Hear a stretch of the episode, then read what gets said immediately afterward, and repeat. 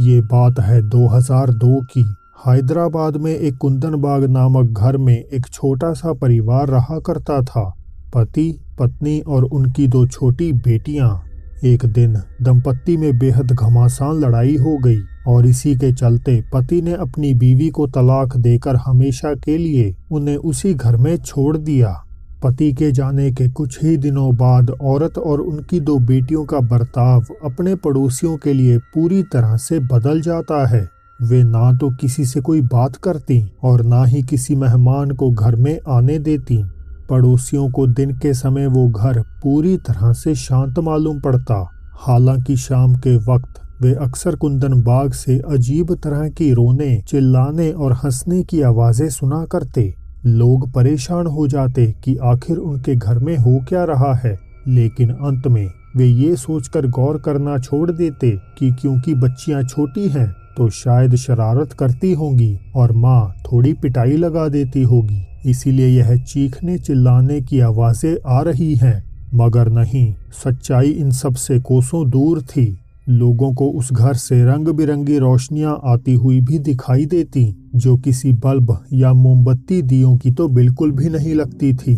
आखिरकार, ज़्यादातर लोगों ने तीनों माँ बेटियों और उनके घर पर ध्यान देना ही छोड़ दिया। हालाँकि एक दिन, कुंदनबाग घर में हो रही सभी गतिविधियों का राज तब खुल गया, जब एक चोर उस घर में चोरी करने घुस आया। अब चोर जब अंदर घुसकर घूम रहा था तो एक जगह जाकर डर के मारे उसकी सांस ही अटक गई। उसने तुरंत अपना फ़ोन निकाला और पुलिस को कॉल कर दी। पुलिस वहाँ पहुँची और पहुंचकर पाती है कि चोर के डर की असल वजह तीनों माँ बेटियों की लाशें थीं। चोर उन्हें समझाता है कि वो तो बस चोरी करने आया था और उसने उनका खून नहीं किया। पुलिस भी उसकी बातों पर विश्वास करती है, क्योंकि घर की छानबीन करने पर उन्हें पता चलता है कि काफ़ी दिनों से घर की सफ़ाई नहीं हुई और जगह जगह हर एक कमरे में काले जादू का सामान बिखरा पड़ा है। पुलिस को लगा कि हो ना हो इनकी मौत का ताल्लुक ब्लैक मैजिक से जुड़ा हुआ है। लाशों का पोस्टमार्टम करवाया गया और नतीजा यह निकला कि इन तीनों की मौत तो छह महीने पहले ही हो गई थी। पुलिस वाले रिपोर्ट देखकर सन रह गए, क्योंकि छह महीने में तो लाश सड़कर पहचान से बाहर हो जाती है। मगर इन तीनों की डेड बॉडीज तो बिल्कुल सही सलामत थीं। मानो इनकी आज ही मौत हुई हो। पुलिस ने दोबारा जाँच करवाई और फिर से वही नतीजा निकला कि इन सब की मौत छह महीने पहले ही हो चुकी है। पुलिस ने कुंदनबाग घर के आसपास रहने वाले लोगों से पूछताछ करने का फैसला किया। उन्होंने बताया कि हम इन्हें रोज घर के बाहर घूमते हुए तो देखते थे, लेकिन तीनों के तीनों काफ़ी अजीब थे।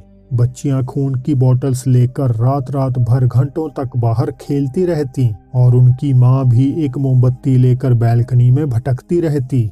इसके पति के जाने के बाद इन्होंने किसी से भी बात करना और बच्चियों ने दूसरे बच्चों के साथ खेलना ही बंद कर दिया। पड़ोस में रहने वाले सभी लोग ऐसे ही जवाब दिए जा रहे थे। और एक ने तो ये भी बताया कि एक रात जब वे अपने दोस्त के साथ इस रास्ते से गुजर रहा था तो कुंदन बाग के पास पहुँचते ही उसके दोस्त को एक काला साया बीच सड़क पर खड़ा दिखाई दिया और डर के मारे उसका बाइक से कंट्रोल छूट गया और दोनों को बहुत गहरी चोट भी आई। पुलिस फिर भी मानने को तैयार नहीं हुई और उन्होंने कई बार वापस रिपोर्ट की जाँच करवाई। लेकिन हर बार एक ही परिणाम निकलकर सामने आता। ना जाने कितने तरीकों से इस पहेली को सुलझाने की कोशिश की गई, लेकिन ये राज कभी सामने निकलकर नहीं आया। लाशों के मिल जाने के बाद फिर ना तो कभी घर से अजीब रोशनियाँ निकली, ना कभी कोई चिल्लाहट सुनाई दी, और ना ही उन माँ बेटियों का भूत मंडराता हुआ दिखाई दिया।